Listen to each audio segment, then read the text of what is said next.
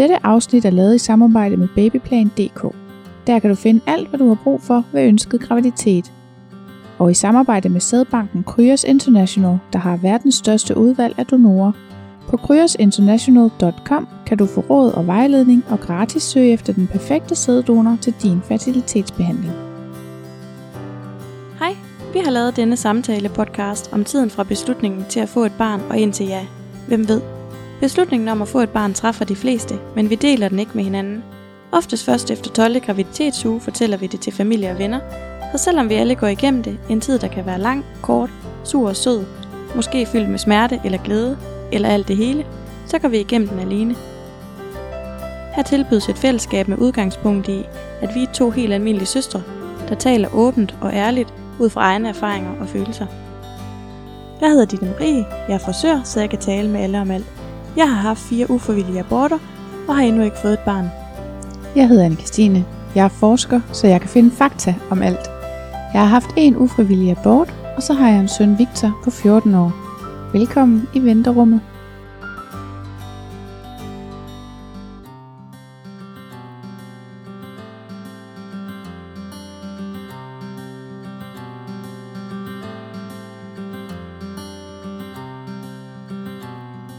Hej og velkommen til. I dag der skal vi snakke om, hvordan det er at være en offentlig person i den fødedygtige alder uden børn, og hvordan man på sociale medier bliver mødt af nysgerrighed, interesse og måske også lidt pres. Så i dag har vi været mega heldige at få en af mine yndlings-instagrammer med, og det er nemlig dig, Josefine. Ja, det var jeg ikke klar over, men uh, det er jeg da glad for. Ja, velkommen til. Jo, tak for det. Hvordan har du det lige nu? Jamen, jeg har det godt. Det er jo en dejlig tid, vi går i møde med forår i luften, og ja, og så er jeg spændt på det her. Ja. det har jeg ikke prøvet før. Nej. Vi er søde ved vores gæster. Ja, det ved Synes jeg. vi selv. Nå, Josefine, har du ikke lyst til at præsentere dig selv? Jo, jeg hedder Svine, og jeg er lige blevet 30 år, og jeg er gift med Michael, og vi har været gift i fire år nu, og så øh, bor vi på en ejendom ude ved øh, Grenå på Djursland. Vi har en hund, og så hele den her ejendom her, da vi købte den for ja, fire år siden, den har ligesom dannet ramme om det, jeg sådan er blevet kendt på, eller hvad skal man sige. Mm. Jeg øh, havde en Instagram-profil med de der 150 følgere, eller hvad man nu har. Med, din, med dine rigtige venner. rigtige, rigtige venner. Og øh, jeg begyndte at lægge lidt op omkring øh, købet af den her ejendom, fordi at den er sådan meget ud over det sædvanlige, vil jeg sige. Og vi skulle i gang med den helt store renovering, så jeg tænkte, at øh, det kunne være, at vores familie og venner, de havde lyst til at følge lidt med, mm-hmm. fordi at vi arbejdede fra morgen til aften i ja, mange måneder i træk. Og øh, lige pludselig så eksploderede den her profil. Ja. Altså fuldstændig sindssygt. Og jeg havde en blog sammen med den. Øh, jeg har den stadigvæk, men jeg bruger den ikke så meget mere. Men, øh, hvordan, hvordan eksploderede den? Altså var det sådan fra 150 til hvad? Altså, Jamen det var sådan hen over en nat, der kunne der godt komme 2.000 følgere. Nå. Altså det var sådan helt sindssygt. Okay. Øh, sådan en periode, hvor det gik rigtig, rigtig hurtigt. Mm. Har nogen tagget dig? Eller? Nej, altså jeg ved simpelthen ikke, hvad der gjorde det dengang, hvor det sådan rimelig hurtigt gik fra 150, og så måske op til sådan 8.000 ja. Ja. eller sådan noget. Det var helt vildt, og jeg ved ikke rigtig, hvad det var, der mm. gjorde det. Men trafikken, det var bare helt, altså folk strømmede til. Ja. Og så blev jeg nævnt et par gange af nogen, øh, som har rigtig mange følgere. Ja. Og øh, ja, så gik det også rigtig hurtigt. Jeg har sådan i gennemsnit fået 12.000 nye følgere om året Hold siden dengang. Så Ja. det har sådan været meget jævnt og stabilt. Og det er jo ikke mit fuldtidsarbejde. Det, jeg har en, øh, altså et arbejde ved siden af. Jeg arbejder med min mands firma, et byggefirma, hvor jeg laver alt regnskab. Så alt det her med Instagram og tage billeder og det ene og det andet, dele ud af mig selv på det medie, det er sådan noget, der foregår i min fritid. Ja. Mm. Ja. Ja. Jamen, du har heller ikke mega mange reklamer, og det er helt vildt dejligt. Ja, altså jeg tager jo lidt ind en gang imellem øhm, mm. af det, som jeg sådan alligevel har gang i. Ja. Øhm, jeg skal jo plante noget i mit drivhus, så mm. kan jeg lige så godt lave et samarbejde med dem, der har de planter, eller sådan nogle ting. Ja. Men ellers, jeg prøver at holde det til det, som jeg selv synes er mega fedt, og så noget omkring hus og have, så det ikke lige pludselig bliver at reklamere for noget, sådan, der falder alt for langt væk fra det. Mm. Men okay, alle har, de, fl- eller, okay, de fleste mennesker i Danmark har jo nok også en bolig. Ja. Så man kan sige, Ja. at på den måde, så har du øh, en ret stor målgruppe. Ja, det er også det, og det er jo blevet altså, virkelig populært inden for de seneste år med at renovere noget selv, eller ja. få renoveret noget, og lave alle mulige ting selv, og så specielt her efter corona, der er det jo virkelig mm. bare øh, gået helt amok med, at folk de skal lave alle mulige ting selv. Mm. Og det er jo vi jo sådan ved at være rimelig gode til, kan man sige. Min mand han er så uddannet tømmer, og jeg er også sådan rimelig færm ved at bruge mine hænder, så det, øh, jeg tror, der er mange, der får noget inspiration hos os, og så synes de bare, ja. måske, at vores projekt, det er så vildt og stort, og det tager jo altså, mange år at lave for os, mm. så kan man måske lige finde lidt trøst i det projekt, man har gang i derhjemme, øh, med, at male den, med at male den væg, eller hvad det nu må være, når man kan se, at vi bare vælter rundt i murbrokker, og jeg ved ikke hvad herude. Men det må da også være enormt tilfredsstillende, synes jeg. Altså nu sidder vi her i sådan en øh, spisestue, som er, det ligner øh, den fra Skønheden Udyret. Altså har virkelig smukt, og jeg tænker sådan... Okay, jeg troede lige, det var et dis, men det var det jo nej, selvfølgelig ikke. nej, nej. Det er jo min drøm.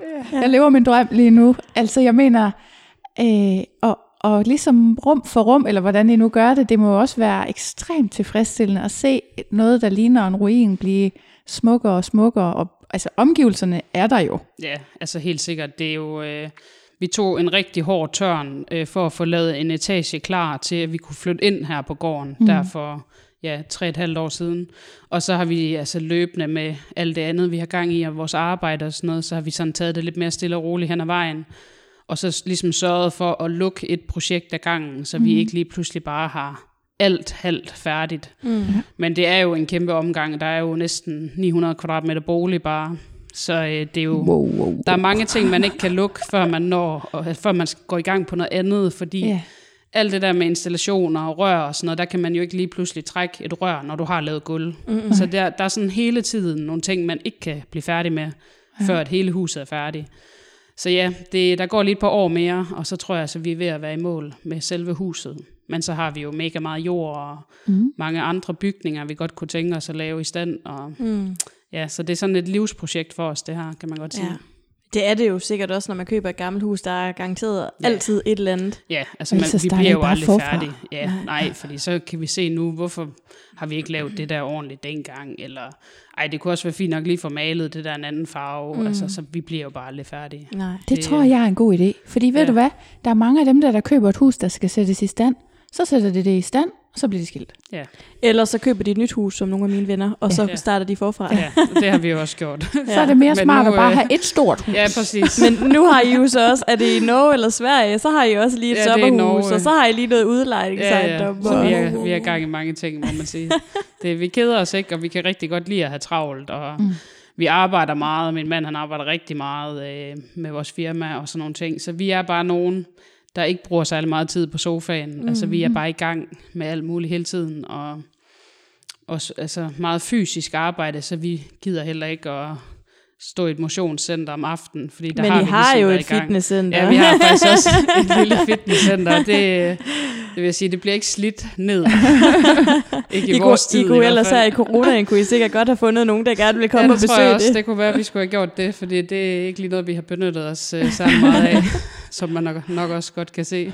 Ej, med den have, så behøver man da vist heller ikke et fitnesscenter. Nej, nej, det gør man ikke.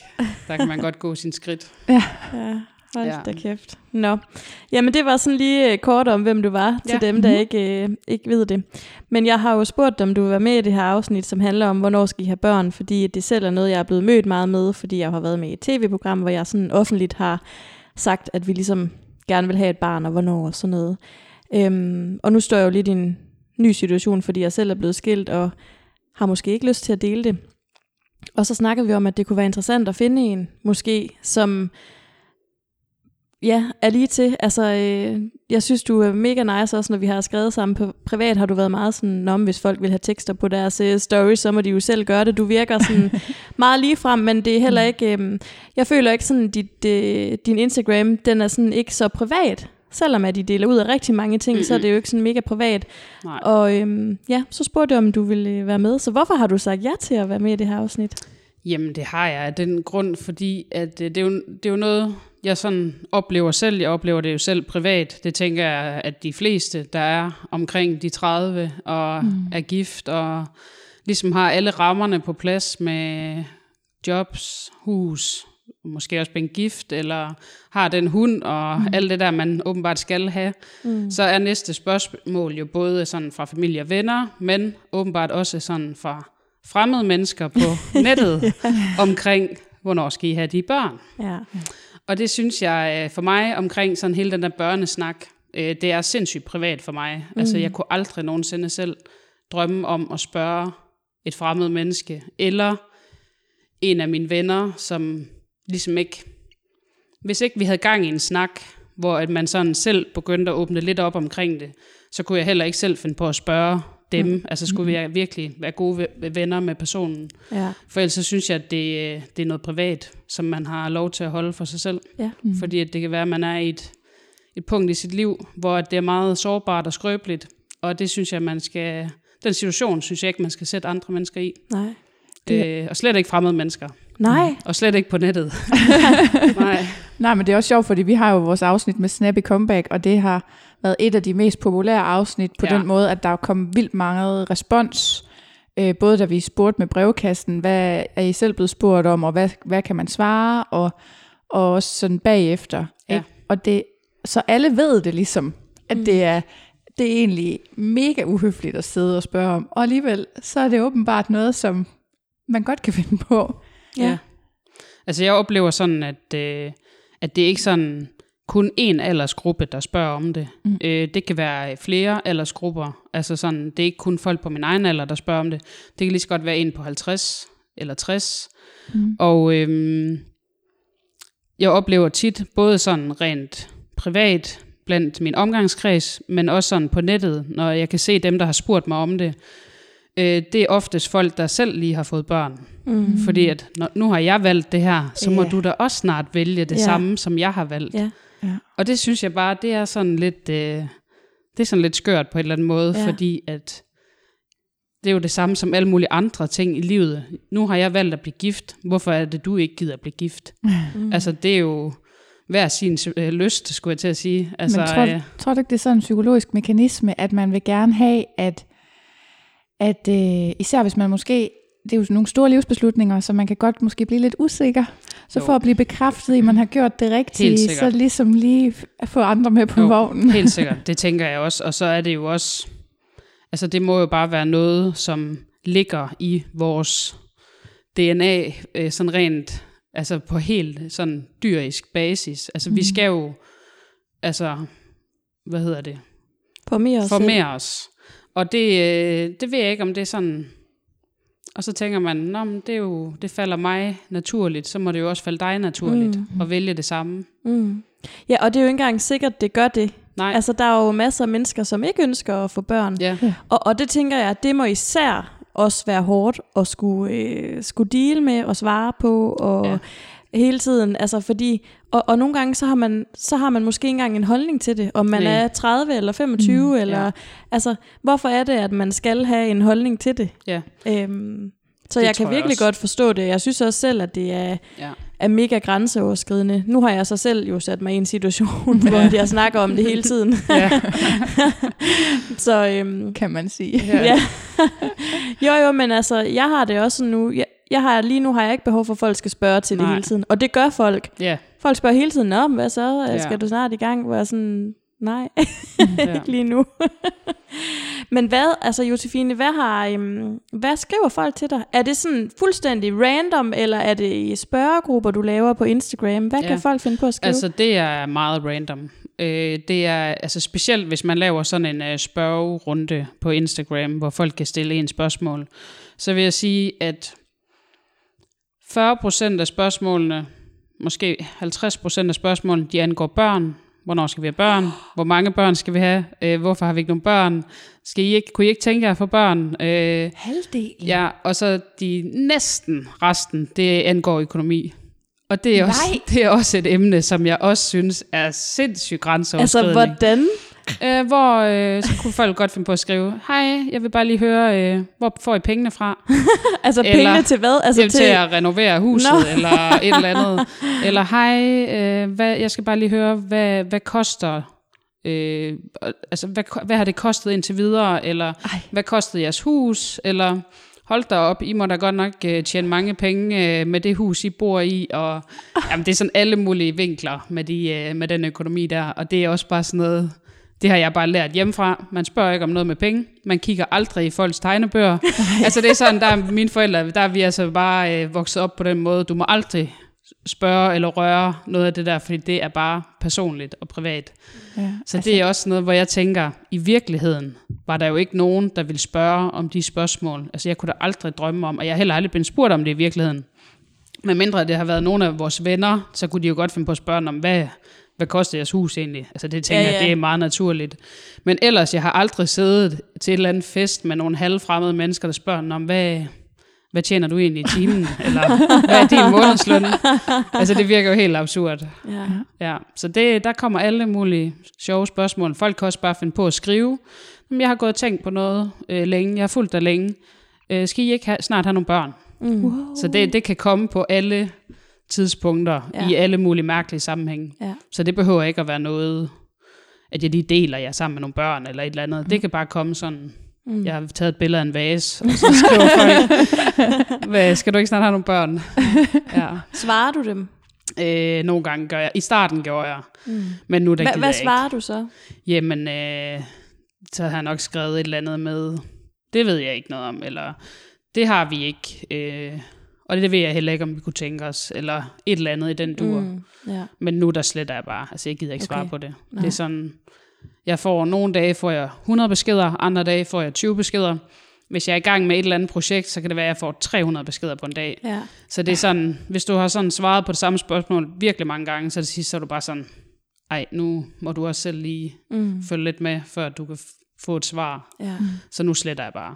Det er også, altså jeg synes faktisk, det er ret sindssygt, fordi din profil jo lige præcis er en boligprofil. Ja. Mm. Det er Og også, fordi det ikke er sådan noget med, at du bare ligger og putter i sofaen med din mand hele tiden. ja, Altså kunne jeg måske lidt bedre forstå det, Ja. ikke? det tænker jeg også. Eller hvis øh, det var på en eller anden måde noget, jeg selv havde åbnet op om, eller Ja. øh, ja et eller andet anden situation, hvor at jeg sådan viste alt, hvad der foregår i mit liv. Fordi at, at jeg viser meget sådan omkring, når vi er ved at lave noget. Det er sjældent, jeg bare sidder og snakker for at snakke, mm. øh, for sådan at bare berette om, hvad jeg har lavet Det er i det, dag. jeg gør.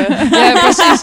Og det er ikke noget, fordi jeg tænker, at øh, ej, det er sgu for kedeligt. Fordi jeg følger jo selv mega mange, der bare sidder og snakker mm. om øh, alt og ingenting. Mm. Så øh, det er sådan, nogle gange snakker jeg lidt, og andre gange er det mere sådan, når vi laver nogle projekter. Og det er der også der, hvor det, jeg finder det lidt underligt i, at vi er ved at lægge et gulv, og så spørger folk, Nå, hvad med de børn? Så det, det kommer på nogle lidt underlige tidspunkter. Ja. Hva, hvordan, altså, hvad for nogle følelser kommer op i det, når nogen spørger om det? Altså, jeg bliver sådan... Øh, altså, i starten, der bliver jeg sådan lidt øh, forarvet over det. At man kan sådan finde på at spørge det spørgsmål til et menneske, man kun kender igennem en skærm. Mm. Men nu, der er, altså, nu har jeg fået spørgsmål så mange gange, så det er ligesom... Altså, nu er jeg ligeglad. Mm. Altså, nu sletter jeg bare beskeden, eller kigger den og lader være med at svare, eller et eller andet. Mm. Og det er sådan... Ja, jeg gider ikke bruge tid på det, fordi jeg føler ikke, at jeg skylder dem et svar. Mm-mm. Der er kun én, jeg skylder et svar omkring det emne, og det er min mand. Mm. Så det er sådan, øh, ja, det gider jeg simpelthen ikke bruge min tid på. Nej. Ganske enkelt. Så, Så du kan bare lukke ned for det? ja, og, det ja. kan jeg faktisk. Ja. Men det kommer også an på, hvad for en situation man har siddet i, tror jeg. Mm. Fordi hvis jeg havde siddet i en mega sårbar situation, som jeg så ikke gør, der tror jeg da, at jeg vil få det vildt dårligt med det. Mm. Øhm, Det er klart, hvis folk lige prikker til det allermest ja. sårbare i en, Præcis. så, Mm. mm. så bliver det hårdt. ja.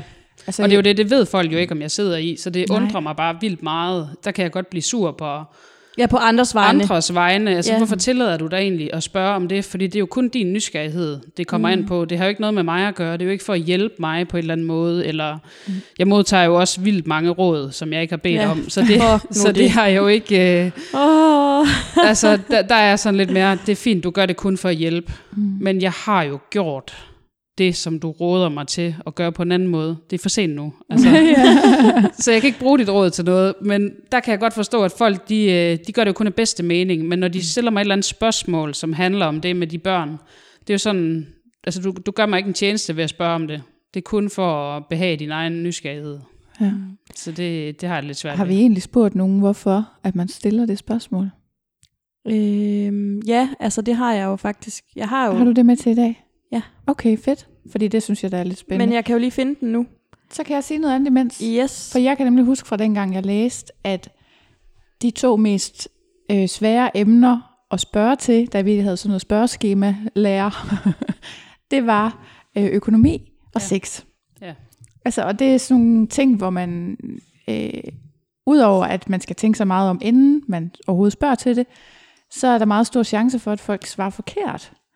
Så derfor er det også sådan lidt, altså det ved jeg godt, at alle mulige folk er ligeglade med, hvad, hvordan man i rent spørgeskema teknisk skal spørge for at få det sande svar frem, Altså undtagen dig selv.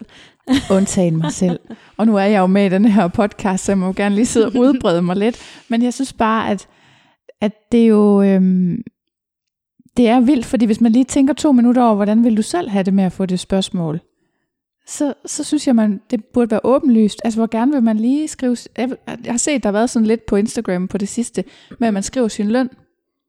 Men Nå. hvor godt vil man selv lige have det med det? Jeg kommer nok ikke til at gøre det. Altså, så profiler, de skriver åbent om, hvad de tjener. skriver i deres bio, hvad de tjener om Nå, måneden. okay, Fordi det har de- jeg godt nok aldrig set. Nej. Men, øh, Fordi de er trætte af at blive spurgt om det, eller hvad? For, nej, det, jeg tror faktisk, det er sådan en ligelønsting. ja. Det er i hvert fald Okay. nogle feminister. Jeg Del din lønseddel eller Ja, et sådan eller noget. andet. Jeg vil ja. ikke have lige løn med nogen, jeg vil bare have min egen. Ja, ja.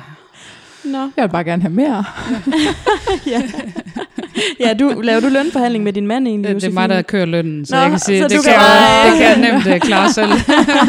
Der behøver ikke nogen uh, mus-samtale eller lønforhandling nej, til. det bruger vi ikke så meget mellem os. Eller jeg vil sige, det hele vores ægteskab, Nå, det er jo er I en gift. lang... Øh, det er jo en lang øh, snak om, det, om den virksomhed der. Den fylder jo vildt meget i vores liv Mm. øh, også. Så det er jo også sådan et lille barn, jeg har giftet mig ind i. Ja. Så det er jo der, hvor vores tid den også går. Så øh, ja, vi taler rigtig meget sammen om alt.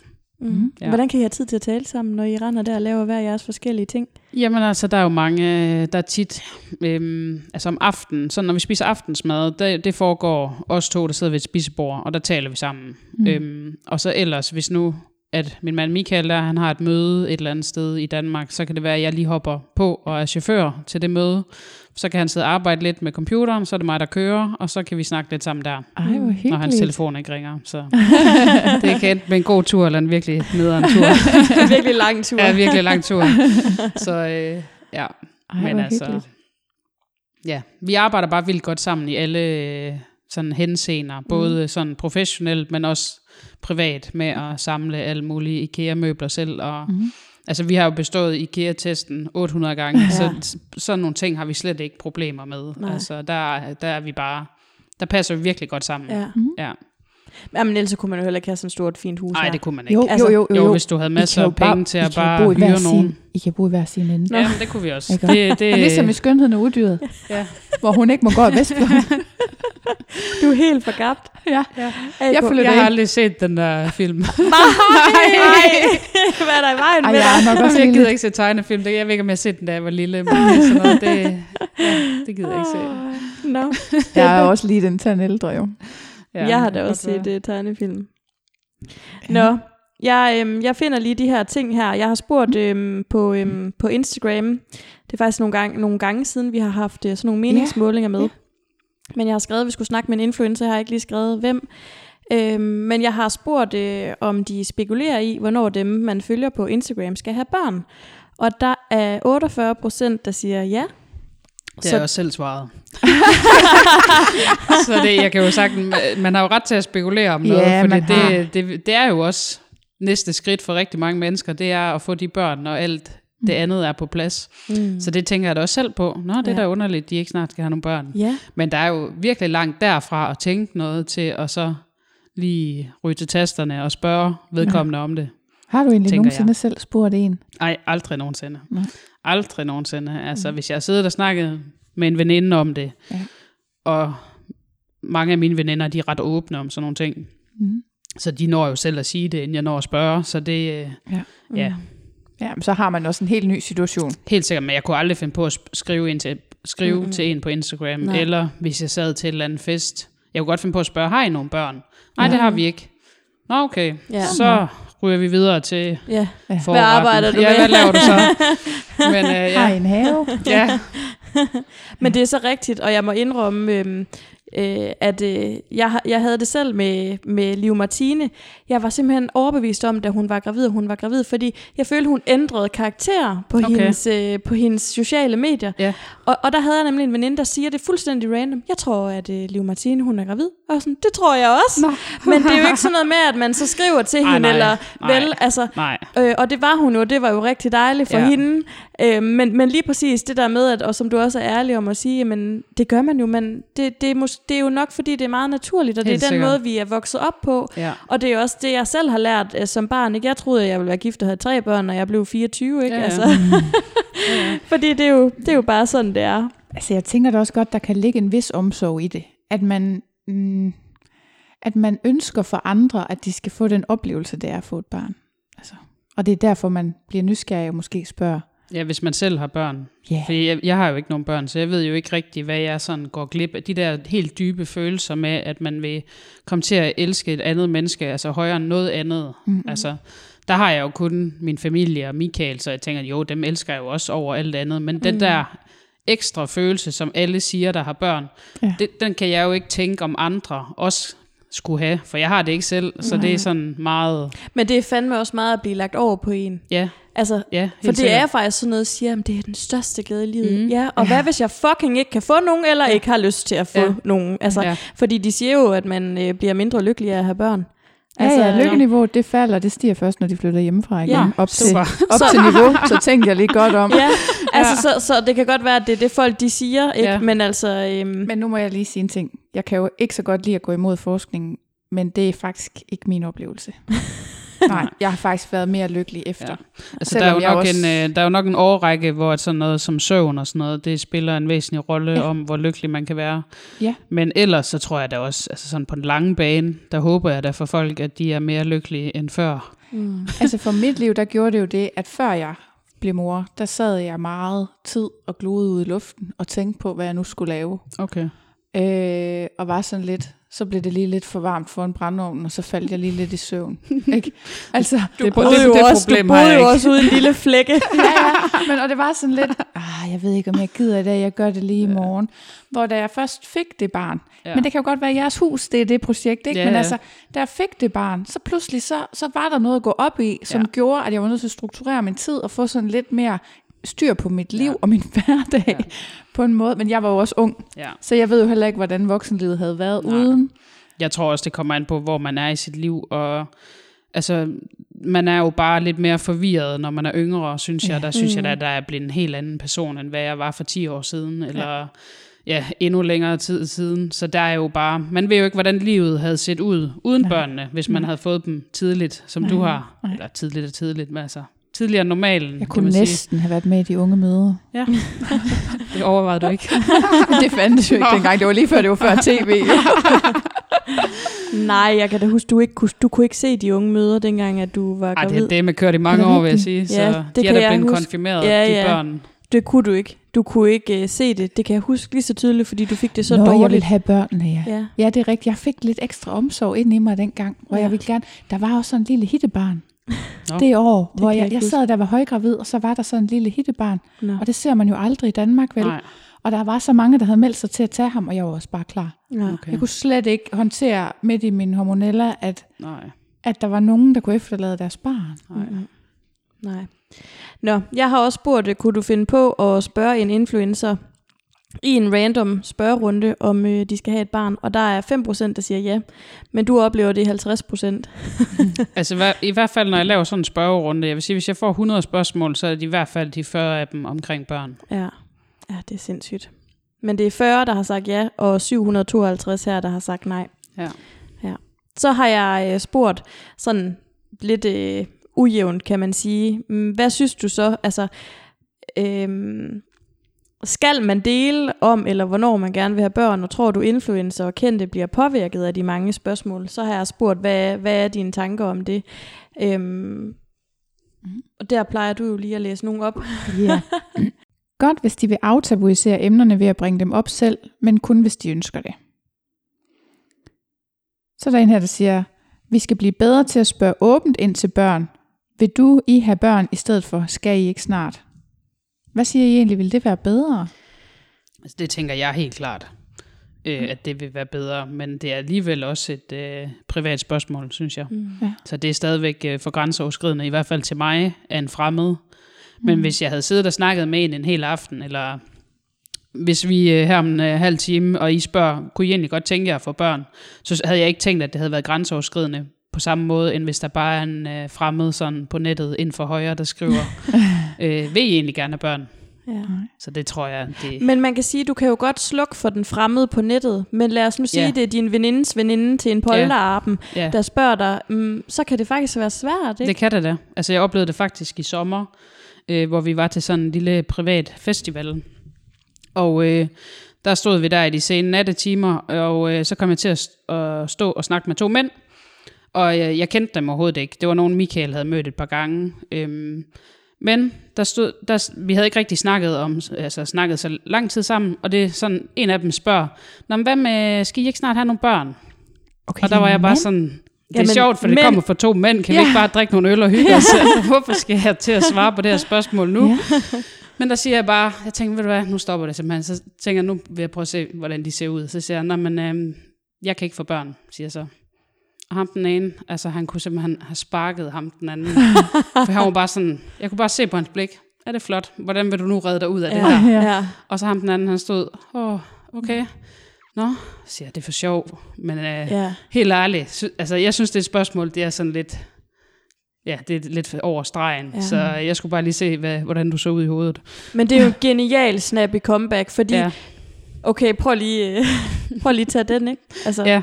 ja. Og det, ja, der blev han i hvert fald overrasket. Så jeg ved ikke, om han havde glemt det dagen efter, men jeg tænker i hvert fald, at hvis man har først lige har fået sådan en, så tror jeg også, man tænker over, okay, det var måske egentlig lidt dumt spurgt, fordi mm. at gider jeg egentlig til at tage en lang snak nu om, hvad nu hvis hun bliver ked af det nu? Altså det her, man skulle da heller ikke vidst, står der pissefuld, og Nej.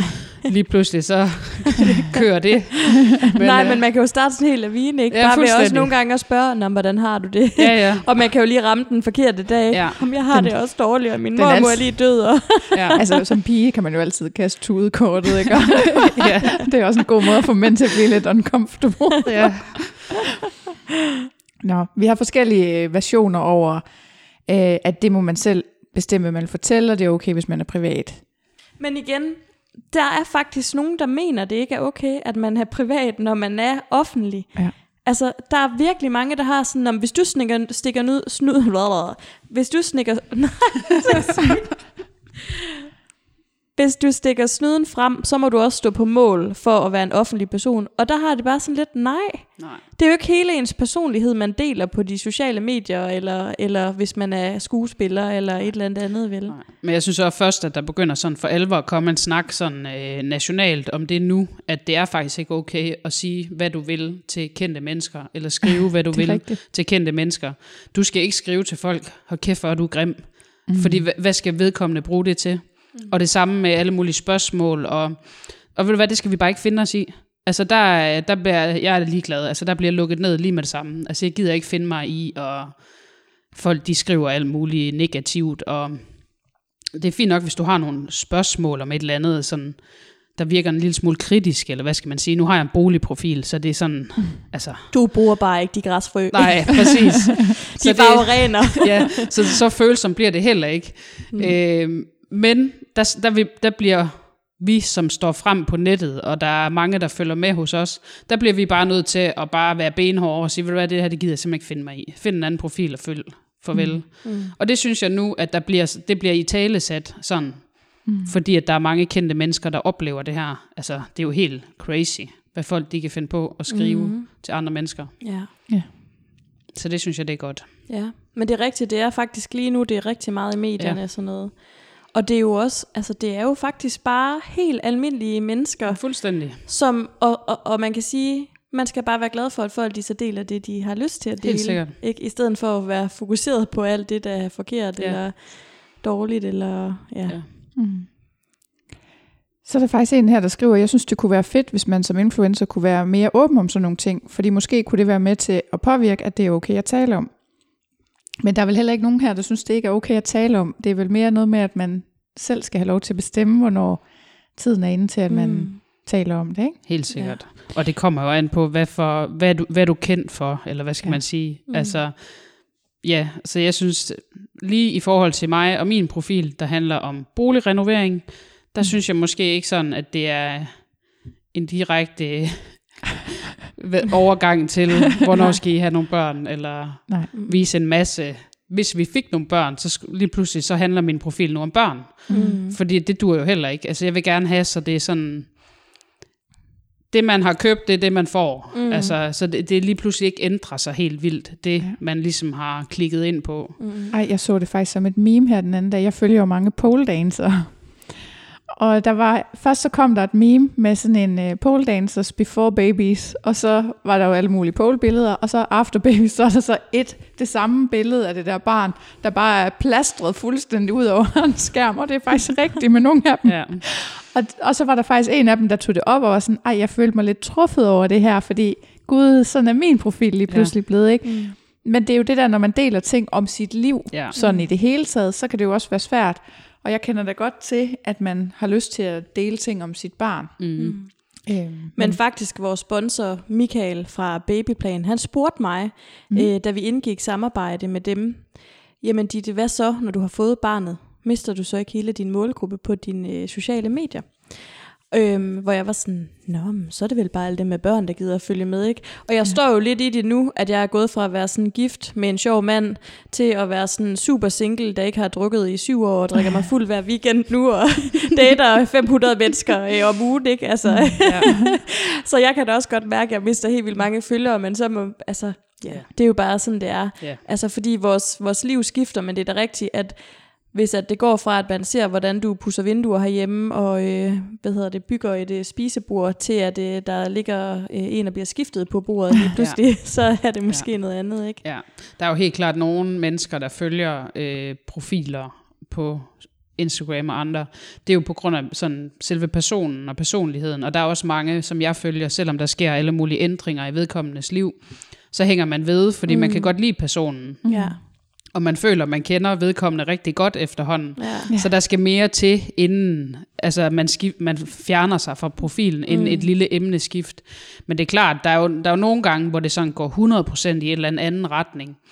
Der er, der, altså, hvis jeg følger et eller andet boligprofil, som er sådan 100% boligprofil, man mm. viser ikke rigtig noget om sit sådan ellers privatliv, og så det lige pludselig kommer til at handle om, at øh, så får man et barn, så får man to børn, mm. og så går der ligesom hverdag i det. Ja. Så har jeg da selv nogle gange været inde og Ja. unfollow. Ja. Der er altså øh, cirka, jeg ved ikke, hvor mange der har svaret på det her spørgsmål, men der er, altså, de alle sammen skriver variationer over den der, det må være rigtig træls, så man kan ikke være bekendt og spørge influencer om det.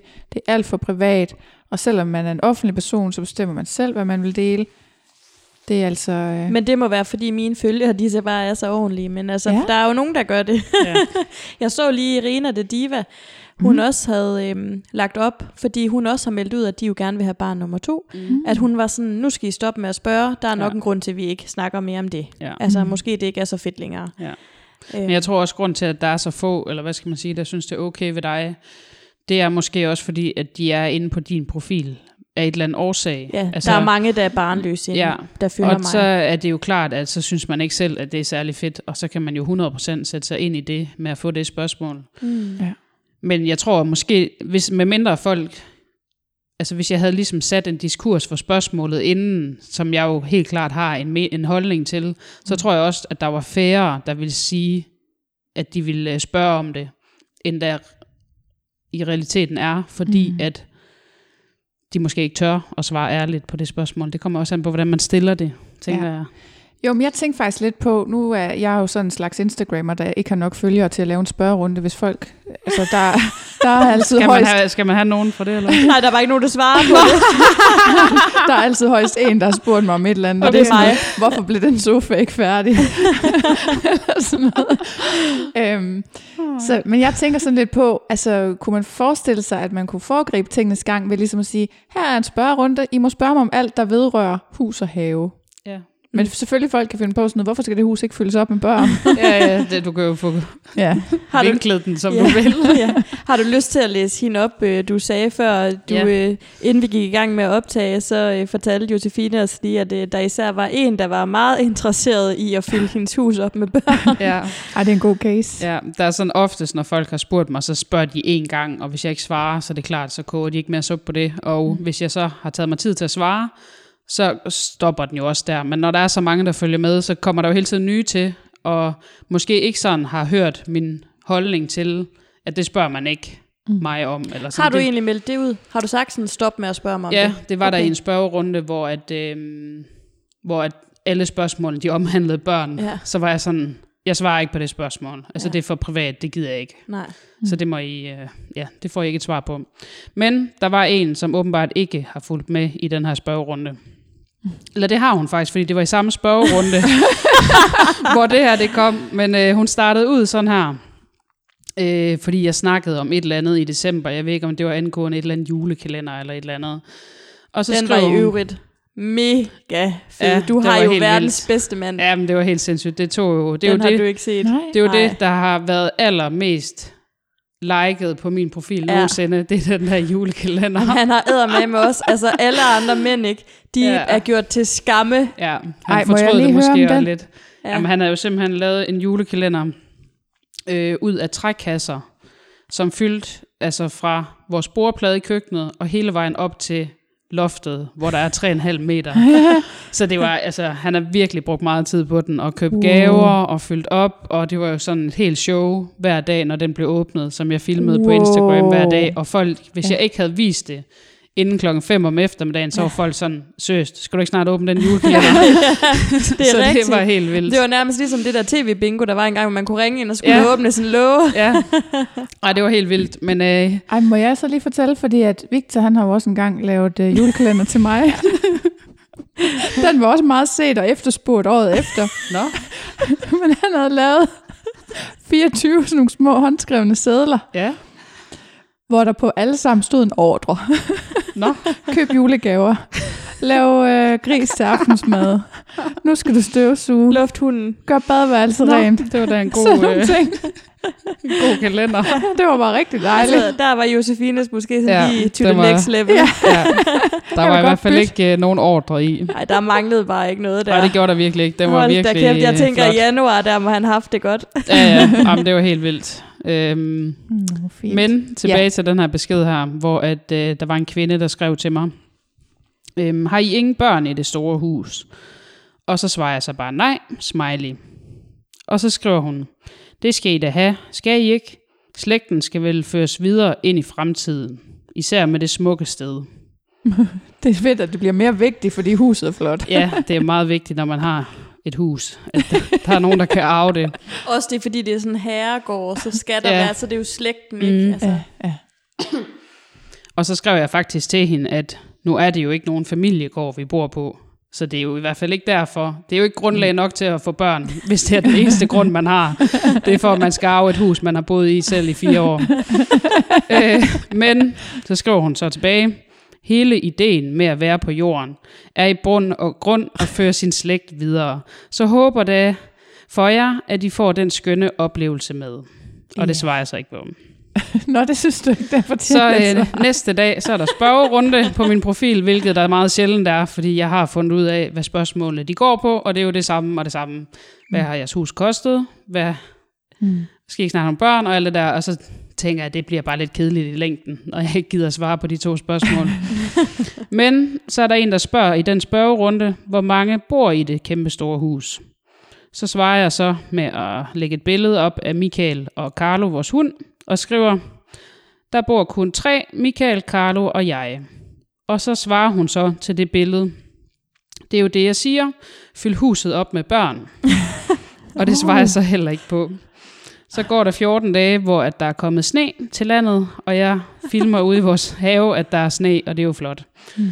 Og så svarer hun så til det billede, små børn skulle lege i sneen. så, øh, og det var der, så tænker jeg, ej nu stopper det simpelthen. Altså, hvad, hvad er der foregår her? Så skriver jeg så til hende, hej, øhm, jeg ved ikke, hvorfor du skal bombardere mig med beskeder omkring børn. Har du overvejet, hvor sårende og generende det kan være at få sådan nogle beskeder, hvis det er noget, man går og drømmer om og ikke kan få? Eller hvis man ikke gider have børn, eller hvis det bare ikke kommer fremmede mennesker ved. Og så svarer hun så, det må du undskylde. Det var ikke min mening at såre nogen. Synes blot det hele synes lidt uden værdi, hvis ikke, hvis ikke man fører sin slægt videre, især med alt det smukke omkring jer. Ja. Jeg skriver ikke mere herom. Og så skrev jeg bare tak, og så har jeg så øh, ikke hørt fra hende siden, omkring børn i hvert fald. Nå, du har hørt fra hende om nogle andre ting. Ja, fordi det var derfor, hendes besked kom, øh, hoppede op her den anden Nå. dag, og så tænkte jeg, nu skal jeg dem lige tage et screenshot, så vi lige Ja. kunne have den med her. Fordi det er, vil jeg sige, sådan det mest grælde tilfælde, jeg har haft, Mm. Ja. Af en, der bare bliver ved og ved og ved og ved. Ja, Hun er jo meget insisterende, og Virkelig. hele det der, det er mening med livet. Altså, hun lyder jo næsten som sådan Jehovas vidne. Jamen, jeg tænkte mig, nemlig men- også, jeg var inde og kigge på hendes profil, og jeg kunne se, at hun havde selvfølgelig selv børn. Og, og, og undskyld, men sådan, det virker sådan en lille smule groft sagt, men i starten der tænkte jeg, okay, hende der, hun, kan, hun må være en lille smule retarderet. Ja. Ja. Men øh, altså, det er jo... Eller så tænker jeg, hun må være virkelig, virkelig troende på et eller andet. Ja. Ja. Og det er sjovt, at man sidder og tænker, okay, vedkommende må fejle et eller andet, siden at man Eller kan, være religiøs. ja, siden man kan blive ved med at skrive sådan nogle ting. ja. Men øh, det er selvfølgelig ikke noget, hendes profil, den sådan, ja, Er det for privat? med. Nej. Jeg synes, du skulle spørge. Jamen, jeg kunne da have spurgt hende, er du Det meget troende, eller hvad, hvad foregår der? Ja, så det, ja, der er nogen, der er meget insisterende på det der. Mm. Sådan i takt med, at din, din Instagram har fået flere og flere følgere, er- har du siddet dernede og lavet sådan et bevidst valg om, det kun er bolig, og har du snakket sådan med din mand om, om det er sådan noget, I vil dele, eller vil han overhovedet være med? Han er jo ikke ret meget med. Er det, sådan, er det noget bevidst, eller er det mere sådan ubevidst, at, at Altså, det er, det er, er det er sådan? bare kommet sådan meget øh, hen ad vejen, vil jeg sige. Jeg vil også sige, det kommer også an på, hvad der sker i vores liv. Øhm, der var for ja, to og et halvt år siden, der blev vi gift, og det er jo klart, sådan et bryllup der, det fylder jo sindssygt meget, både tidsmæssigt og alle mulige andre i ens tanker hele tiden. Mm. Ja. Og så fordi vi havde gået og planlagt det bryllup der i over et år, øhm, og så passer det lige med, at vi købte den her gård i mellemtiden, og så Altså, skulle vi... I var blevet videt for nogle år tilbage, ikke også på Jo, vi Rådhuset? blev videt øh, på, brød, på Rådhuset, og så vil vi gerne holde en fest øh, sommeren. Ikke det samme år, men året efter. Så Ja. faktisk halvandet år efter, der skulle vi holde en fest. Mm. Og vi nåede at øh, finde et sted, vi skulle holde festen om aftenen, men vi vidste stadigvæk ikke, hvor vi skulle vise hende. Sådan. Mm. Altså, det er jo ikke en rigtig hvilelse, fordi vi var blevet videt. Mm. Så øh, vi skulle bare lave et eller andet sådan skuespil Gifteagtigt. Ja, så, øh, så vores gæster, de ligesom følte, vi er faktisk til et bryllup, mm. kunne vi godt tænke os. Vi havde snakket om, det skulle være på en strand, eller et eller andet andet natursted. Men så holdt vi det selvfølgelig hjemme i haven, Ja. her på gården, og det var jo virkelig flot og alting. Så det er jo klart, at hele optakten til det bryllup der, det var jo også mega intenst på min Instagram, fordi mm. jeg var jo min egen bryllups koordinator, og jeg havde jo vildt mange hatte på. Altså det var jo, Michael var selvfølgelig også inde over, men han lagde ligesom sin tid i virksomheden, og så var det mig, der stod for alt det praktiske. Mm. Så jeg knoklede jo fandme 20 timer i døgnet for at få det bryllup deroppe at stå. Ja, det skal man ikke tage fejl af. Ej, det skal man det virkelig tager ikke tage altså fejl et af. fuldtidsarbejde. Ja, men det er det. Og jeg kan godt forstå, at folk de betaler sig fra det, fordi holdt op en Ja. ja. mundfuld. Men så er det jo klart, at sådan nogle, det er jo også en ret personlig ting, vil jeg sige, sådan, at holde ja. sådan en fest. Men det er ikke noget, der går ind over grænsen for mig. Altså det synes jeg bare, det var sjovt at dele, for jeg var også stolt af det arbejde, vi lavede, og Det var fandme jeg også synes, flot. det var mega flot fest, og Mm. ja, så det vil jeg rigtig gerne dele med folk. Ja. Ja. Så det er klart, hvis vi køber et hus for at renovere det og lege det ud, så er det der, jeg bruger min tid, og så er det der, hvor folk de kommer med, eller hvis vi er oppe i vores hytte i Norge, så kommer folk med derop og sådan. Mm. Men lige præcis i forhold til det med børn, øhm, der, der kommer jeg aldrig til at tage folk med. Nej. Altså det, det tror jeg ikke. Mm-mm. Øh, det er i hvert fald sådan, som jeg har det nu, og sådan jeg altid har haft det. Mm. Så det, det er der, hvor min grænse den går, sådan rent personligt. Ja. Mm. Ja. Ja. Altså, der er jo faktisk også mange, som vælger det på børnenes vegne og sige, jamen mine børn skal slet ikke eksponeres for alt det her, så der kommer ikke nogen billeder af mine børn på Instagram. Og Ja, og Sådan noget, det fordi- kan jeg også sagtens forstå. Ja. Mm. Og jeg kan også godt forstå, hvis man er altså ligeglad, eller hvad skal man sige, mm. at man er så stolt eller glad for det, man har, så man Ja. ja. godt vil vise det. Det Ja. kan jeg sagtens forstå også. Mm. Men jeg kan også sagtens forstå det der med, at man ikke vil dele ud af børnene, fordi der kommer jo også sikkert en periode, hvor børnene bliver bevidste om, hvad der foregår på nettet. Ja. Og det er, jo, det er de jo nok 100 gange skrappere til, end hvad vi er, for, mm. som, eller nu er jeg ikke selv forældre, men hvad forældrene er i deres mm, generation. ja. Så jeg tror, at der er jo bare så mange muligheder for at være grimme ved hinanden på nettet, og så tror mm. jeg bare ikke, det hjælper noget, at ens mor, hun hele tiden lægger billeder op, Nej. at man render rundt i badetøj eller et eller Nej, andet. men jeg kan bare selv huske det der med sådan... Man kom hjem til nogen, og så vil deres mødre lige vise billedalbummet, ikke? med hvor de stod der i bare røv som børn, eller et eller andet, ikke? Altså, Ja, og nu er det bare sådan, nu kan alle fucking se det og Ja. finde det. ja. og det er jo Øhm, for evigt. Altså, man ja, ja, ved jo ikke helt, hvad det er. Øh, altså, hvad sporene på Mhm. mm. det store internet, altså det bliver i fremtiden. Altså, man kan jo alt efter, altså jeg kan overhovedet ikke, for jeg er virkelig en idiot til mange tekniske ting. Men folk, der vil et eller andet, de kan jo gøre alt, altså ja, Mm. for at ødelægge noget for folk. Ja. Desværre. Ja. Så det kan jeg sagtens forstå, at der er nogle af de øh, større profiler, hvor de har sagt, at øh, jeg vil ikke have, at de, de ser mit barn.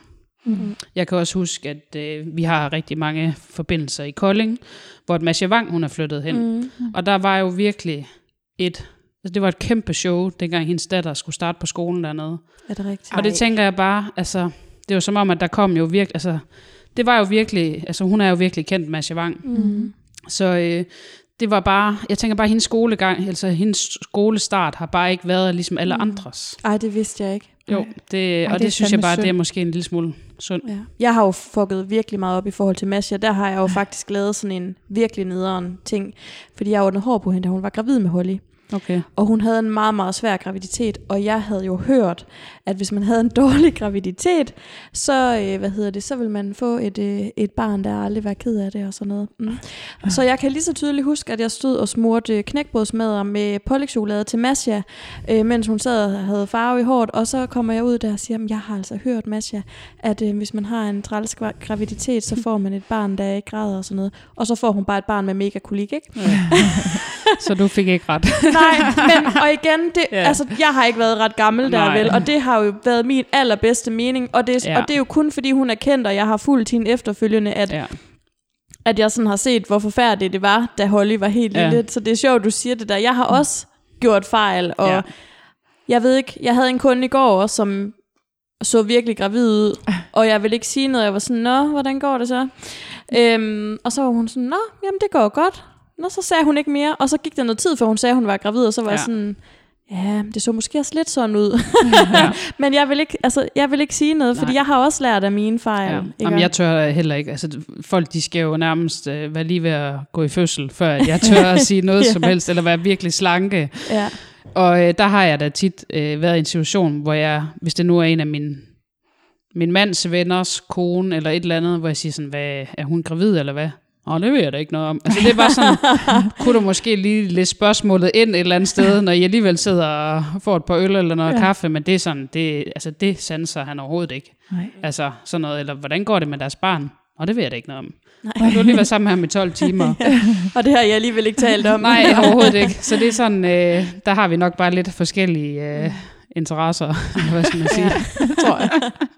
er der nogensinde nogen, der har spurgt dig direkte, om du var gravid? Nej, Nej. det er der ikke. Faktisk, det tror jeg ikke, der er. Mm. Øhm, Fordi jeg, det er jo også sådan noget med, hvis man ikke lige har lagt et billede op, og man kunne se ens mave i Ja. lang tid. Eller, Nej, det er der ikke. det er jo også Ikke sådan noget, folk kan sidde og spekulere Jeg tænker i. mere i virkeligheden, fordi nu har jeg jo ikke øh, været sådan en, der... Øh, der øh, jeg har altid vejet for meget i hele mit liv. Ej, hold da op. og øh, i, i perioder mere end andre. Så jeg tænkte over, om der var, fordi nu har jeg også, øh, jeg er jo også uddannet frisør, og har haft med rigtig mange mennesker at gøre hver dag. Og der var der bare nogle gange, at nogle af de gamle nisser, altså de vidste sgu ikke helt. De, jeg kan huske en gang, der var en, der spurgte min chef, om hun var gravid. Der ja. var Ja. hun altså blind 50. øh, så, så der kan jo godt være, at ens mave havde set lidt øh, gravid ud i et eller andet Ja. sammenhæng med et eller andet specielt stykke tøj på. Men jeg tror faktisk aldrig, jeg har oplevet det, hverken i virkeligheden eller online. Nej. Nej, så det har jeg ikke. Jeg har prøvet at tabe 10 kilo, og så var der nemlig en, der hed Herdis, en kunde, ja. som spurgte mig, om jeg var gravid. Jeg var sådan, nej Herdis, jeg har tabt 10 kilo, men tak fordi du spørger. Ja, ja. Nå, jamen, det er jo altid noget. ja, det, Ja. ja. ja, det har det også godt med, at der ikke er nogen, der har. Ej, det er sgu da også træls. Men jeg tror faktisk tit, det er, øhm, det er tit dem, der er sådan lidt tyndfede, der måske bliver spurgt. Men det kan godt være, hvis de har sådan en lille øh, topmave der. Ja. Ja. Altså, jeg er også blevet spurgt lige oven på et vægttab. Er Ja. du det? Ja. Det er som om, så kan det være, at det sådan for, først for alvor bliver synligt. Ja, eller så kan man Eller bare hvad se, man der er sket noget. Man kan bare ikke Ja, definere, nej, hvad nej, det er. Det er mig, der var nede på apoteket. Nå ja. Nå, okay. Det var helt crazy. Det var sådan ud af det blå. Du havde købt en ny flot top, var ja, det ikke noget jo, med det? Jeg tror faktisk, jeg har sagt det i podcasten før. Jeg havde sådan en ny flot top, der var skåret lige under brystet. Ikke? Ja. Også ligesom nogle af de gravide måske godt kan lide på. Men jeg, var, jeg følte mig så tynd, for jeg havde lige Ja. tabt mig altså 30 kilo lige oven på skilsmissen. Ikke? Ja. Så jeg, og jeg følte sådan, at jeg havde flot, flad mave og sådan Ja. noget. Ikke? Og så kommer det bare, er du gravid? Ja. Det kan være, at vi skal lave et afsnit om, hvad for noget tøj, man ikke skal have på, ja. Ja. hvis man ikke vil spørge. Så du røg lige hjem og smed den der ud. Nej, men altså, jeg, jeg synes jo bare, det var sjovt, men jeg var glad for, at det ja. Ja. ikke var kommet 20 kilo før, Ja. ja. ikke? eller 30 kilo før, Ja. ja. fordi Ja. altså, så tror jeg, jeg var blevet mere ked af det.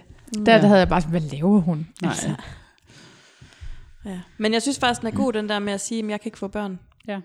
Altså, den har jeg fyret af en gang, og der er jeg sådan øh, overrasket over, at reaktionen var så kraftig. Mm. Så det, det virkede meget godt, selvom Ja. ja. man har fået lidt fadøl alle sammen. Ja. men kan vi huske, hvad der var den bedste dengang fra Snappy Comeback-episoden? Nej, men jeg synes jo, man kan jo altid stille et opfølgende spørgsmål, når folk spørger en om direkte ting, så kan man altid sige, hvad mener du egentlig med det? Mm.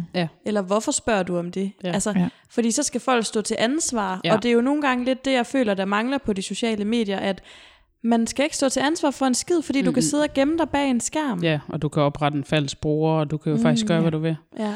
Der er det jo også... Øh, altså, der tror jeg da også, det er sværere i virkeligheden, når man, hvis man så har spurgt om det spørgsmål, og øh, modparten reagerer ved at sige, "Men hvorfor spørger du egentlig om det? Altså, hvad, så tror jeg da også, man hurtigt reflekterer over en anden gang måske. Mm. okay, det kan godt være, at jeg lige skal holde lidt inde, eller, Mm. nå okay, der er faktisk nogen, der har det helt anderledes end mig med det her. Mm. Ja. Ja. Du spurgte ikke i din spørgerunde dem, der havde sagt ja til, at de kunne finde på at spørge, hvorfor? Nej, det gjorde jeg faktisk ikke. Mm. Det kunne være, at jeg skulle have gjort det. Men, men, det kan og, vi da nå endnu. Vi kan da bare lave en opfølgning på Instagram, for eksempel. Nå ja, det kan vi selvfølgelig godt, ja. Men, men ja, altså det er, øhm, det er et svært, øh, svært spørgsmål Mm. generelt. ja, det er det. Men mega fedt, at du vil være med. Det, vil, det har været sjovt. Noget helt andet at snakke om. Ja. Ja. Men det er også, vi har jo også tænkt meget over, hvad vi kunne, hvad, hvad kan vi blive ved med at snakke om, og det er jo sådan nogle ting som Ja. det her, Ja. at man kan tage op, ikke? Jo.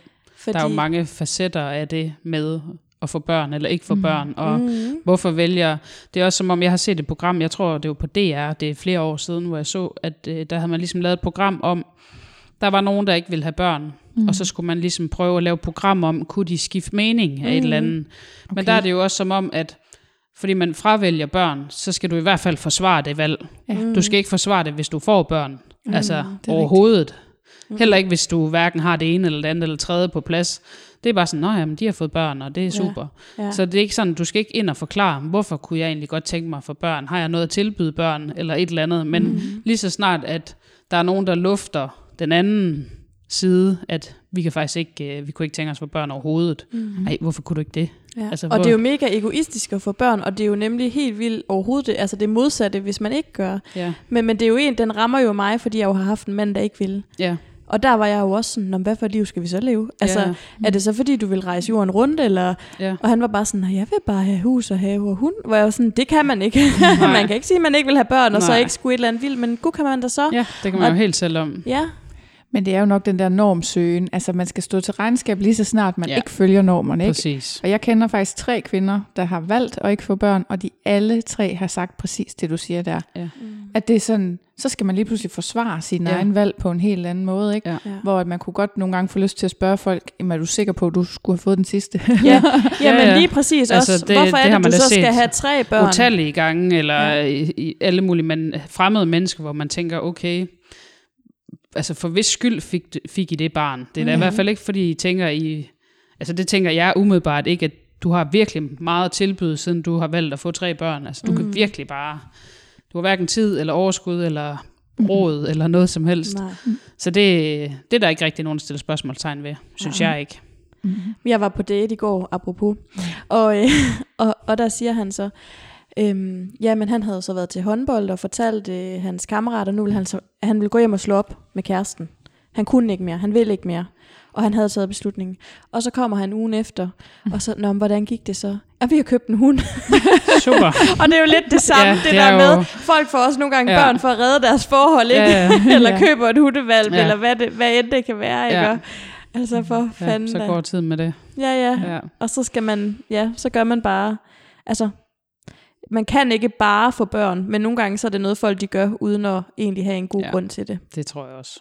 Eller det er det Jo, men det er jo også svært at sige, altså helt ærligt, da jeg fik min, det var jo heller ikke sådan helt vildt gennemtænkt. Altså, fordi man ved jo ikke, hvad det er, der venter. Nej. Mm. Så det er jo også sådan lidt, jamen, kunne man tænke sig at prøve at have en baby? Ja, det lyder som en god idé. Ja, ja. Så kan man godt bagefter måske tænke, okay, om søndagen havde det måske ikke været så fedt, eller sådan et eller andet. Altså, men, men, men så står man jo bare... ja, ja. Øh, Og så gør man det jo så godt man kan. Ja. Det er jo klart. Altså det, det tænker jeg, at alle gør i, øh, i forhold til det med børn. Altså der gør man jo der gør man jo det bedste, man overhovedet kan. Ja. Og så er der jo bare nogle gange, hvor det ikke er helt godt nok. Altså hvis man ser på det udefra.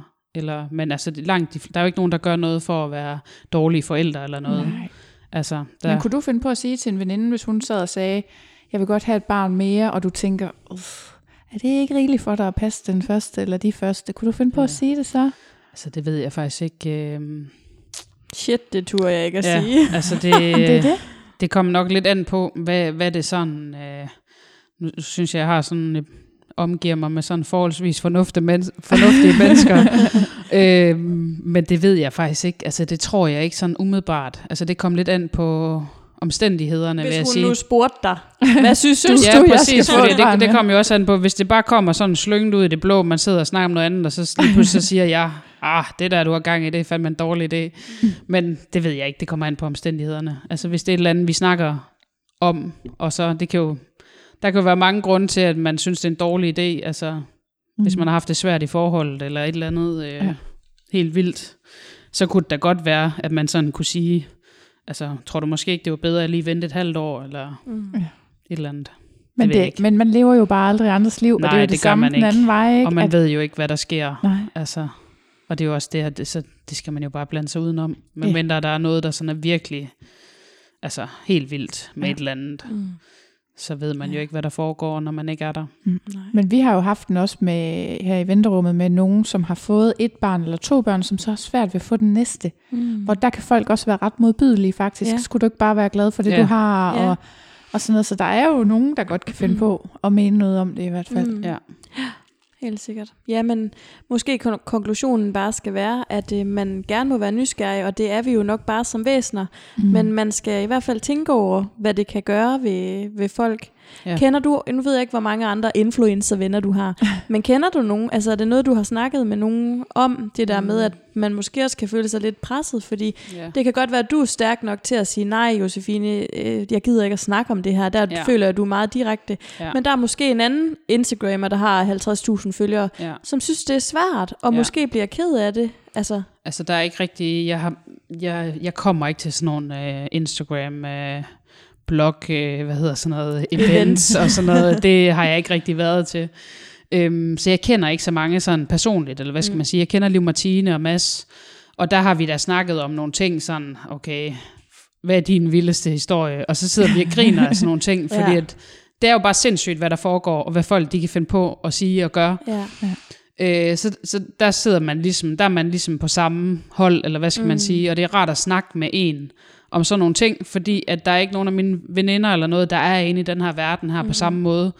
Og så er det bare rart nogle gange at sidde og snakke om sådan nogle ting Ja. med en, der ligesom er inde i det samme. ja. Men ellers så har jeg da skrevet med en, øhm, som jeg har skrevet med altså gennem flere år, som også har en, bolig, en boligprofil.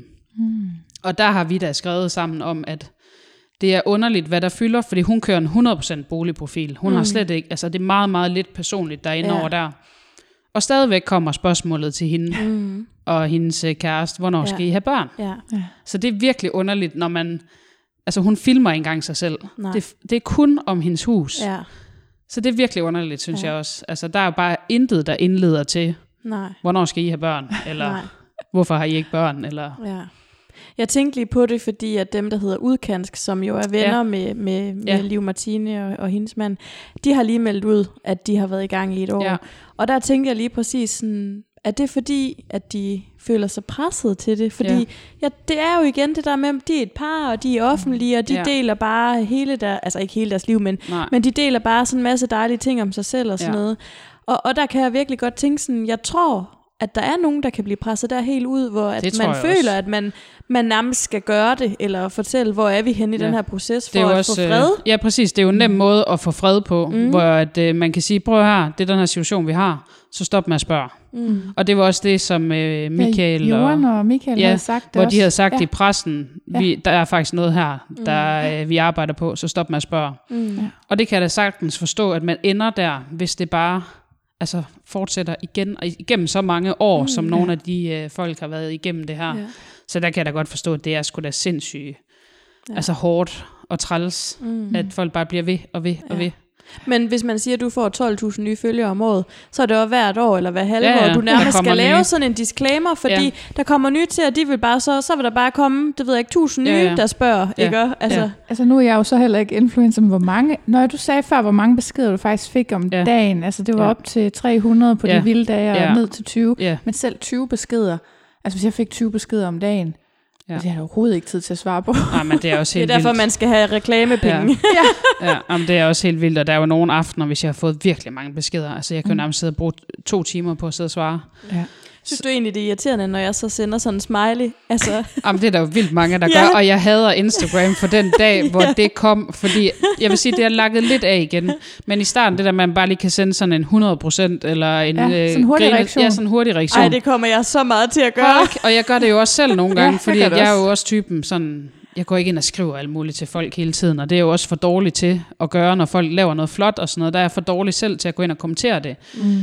Men hold kæft, jeg får mange af de der, altså det er sådan helt ekstremt. Også for eksempel, hvis nu jeg lægger en stories, øh, hvis nu jeg fortæller noget over syv stories, så er der jo nogen, de liker, eller de sender den der afsted syv gange. Det er så meget mig, det der så kommer der lige et billede af Carlo ude i din have. Ja. Hjerte-emoji. Så kommer der lige et billede af dig, der sidder nede i din øh, vildmarksbade. Hjerte-emoji. Ja, og det er stillet lidt af, men lige dengang den fun- funktion kom, der tænker jeg bare, at det her det er jo det værste nogens, altså nogensinde. ja. Men øh, ja, altså... Nu er det her jo ikke noget, jeg lever af, så jeg, jeg bruger det lidt som undskyldning til, at hvis folk ikke øh, får et svar på et eller andet spørgsmål, som jeg lige har svaret på, eller det ligger... Mm. Det er jo også, der er mange mennesker, de gider jo ikke engang at bruge et minut på at kigge, hvad der ligger af billeder, som jeg lige har lagt op, hvor, det faktisk, hvor svaret står i. ja. Så der føler jeg sådan, ej, du må også gøre, du må gøre en lille smule for det selv, Ja. og så lader jeg være med at svare. Men øh, ja, det er jo altså bare en kæmpe tidsrøver. Ja. Altså, jeg bruger lang tid på det hver dag. ja. Det gør jeg virkelig. Men er det, altså, altså jeg er en af dem, der tydeligt kan mærke, at jeg får det der dejlige oxytocin, eller det serotonin, eller hvad det man får, når, når man får likes, ikke? jo. Øh, og har slukket for Facebook, blandt andet af samme årsag, for ikke ja. At holde øje med det. Jeg slukker for masse sådan nogle muligheder for at holde øje med, om folk er online og alt sådan noget, for at kunne styre det mentalt. Altså jeg tænker også, altså er, er det... Nu kommer der et ledende spørgsmål, for jeg ikke ved, Mm. hvordan jeg skal sige Nej. det. Men er det, er det kun skidt, eller hvordan er det, når man får... Altså jeg tænker jo, det må være rart at få Mm. 200 hjerter. Ja, altså det er jo klart, at øh, der er forskel, der er stor forskel på, øh, sådan hvis jeg lægger, jeg har også slået alle notifi- notifikationer fra på min telefon angående Facebook og Inst- Instagram og sådan nogle ting, mm. fordi at, ellers så bimler den jo hele tiden, og hver gang man sidder og snakker med nogen, så øjnene de flakker over på den telefon, fordi der sker et eller andet derovre. Mm. Så der er alt bare slået fra, altid. Og øh, det gør jo så, at jeg, jeg, kun, jeg ser det kun, når jeg går derind Ja. ja. og kigger. Ja. Og jeg har sådan nogle regler for, okay, nu har du lige hurtigt kigget på, den, på telefonen her om morgenen på Instagram, og så går du over og passer dit arbejde. Så jeg ikke hele tiden sidder og glor i den telefon der, fordi ellers så går der jo lige pludselig en time ud af min Ja. rigtige arbejdsdag på, at jeg bare sidder, jeg laver jo ikke rigtig noget derinde, jeg sidder jo bare og kigger på alt muligt? Ja. Og der, der, der prøver jeg at beherske mig selv med, fordi jeg føler ikke sådan, at jeg bliver... Jo, jeg prøver selvfølgelig at gøre, og ramme de tidspunkter, hvor der er mange på. Eller Gør du et det? eller andet. Tænker ja, du over det? det, Nå. det tænker jeg faktisk meget over. Der synes jeg selv, jeg er sådan er meget taktisk anlagt, mm. fordi jeg er også virkelig et konkurrencemenneske. så jeg vil altid præstere det bedste. Ja. Ja. Og specielt hvis jeg laver et samarbejde og sådan noget, så Ja. gør jeg det så godt jeg kan. Og jeg Ja. Ved, at om torsdagen klokken 8 om aftenen, der er det godt at lægge det her ind. Nå. Så der gør jeg det. Jeg kunne aldrig finde på at lægge noget op om klokken 11 om formiddagen. Ej, hvor sjovt. Sådan noget, Øh, det tænker jeg overhovedet ikke nej. over. Er det rigtigt? Og altså, jeg skænker ikke Nej. det vildeste tanker omkring, hvad jeg Nej, og på alligevel, ved sociale man, medier. alligevel ved man det heller ikke, fordi så er der et eller andet dag, Nej. hvor jeg lægger et eller andet op et, på et dårligt tidspunkt, som jeg selv tror er dårligt. Så vælter det ind med virkelig mange Ja. øh, tilkendegivelser. Så det er sådan, øh, for mig, der er det sådan lidt mere professionelt, synes jeg, hvor Ja. jeg godt vil have de bedste tal som muligt. Mm. Øhm, ja, og så prøver jeg på at holde sådan, at der skal ikke gå for mange dage, uden der bliver lagt noget op, og storyen, mm. den skal hele tiden være i gang, fordi alle de der algoritmer, mm. folk hele tiden snakker om, at den skal være god. Ja. Øh, men det er da klart, hvis jeg modtager 100 beskeder på et eller andet projekt, vi har lavet, hvor folk bare skriver, hold kæft, det er flot, og mm. I er bare dygtige, og alt muligt, så bliver man da glad. Altså det er da helt sikkert. Det gør man jo. Mm. Men det er sjovt, fordi jeg, jeg har det jo netop ikke ret meget, vel? Men vi har jo øh, en dejlig følger her på venterummet, som vi burde have med som gæst en dag. Er det Annette? Det er Nette. Jamen, vi skal have Annette med som gæst. Vores, øh, VIP.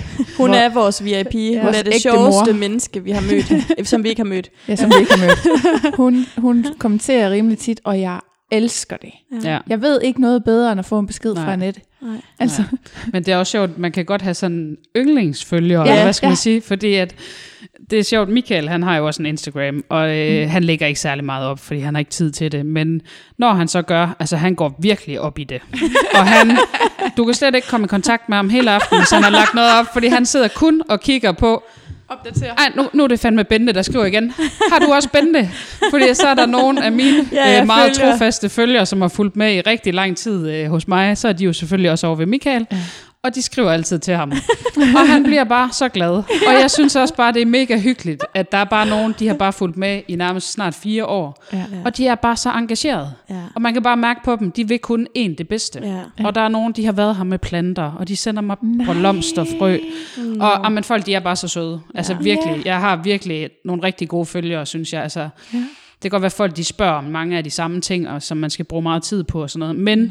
Den der interaktion med dem, bare sådan på daglig basis, altså de er så søde. Ja. Altså virkelig, det er, jeg har ikke blokeret særlig mange følgere, fordi de har været grove eller noget.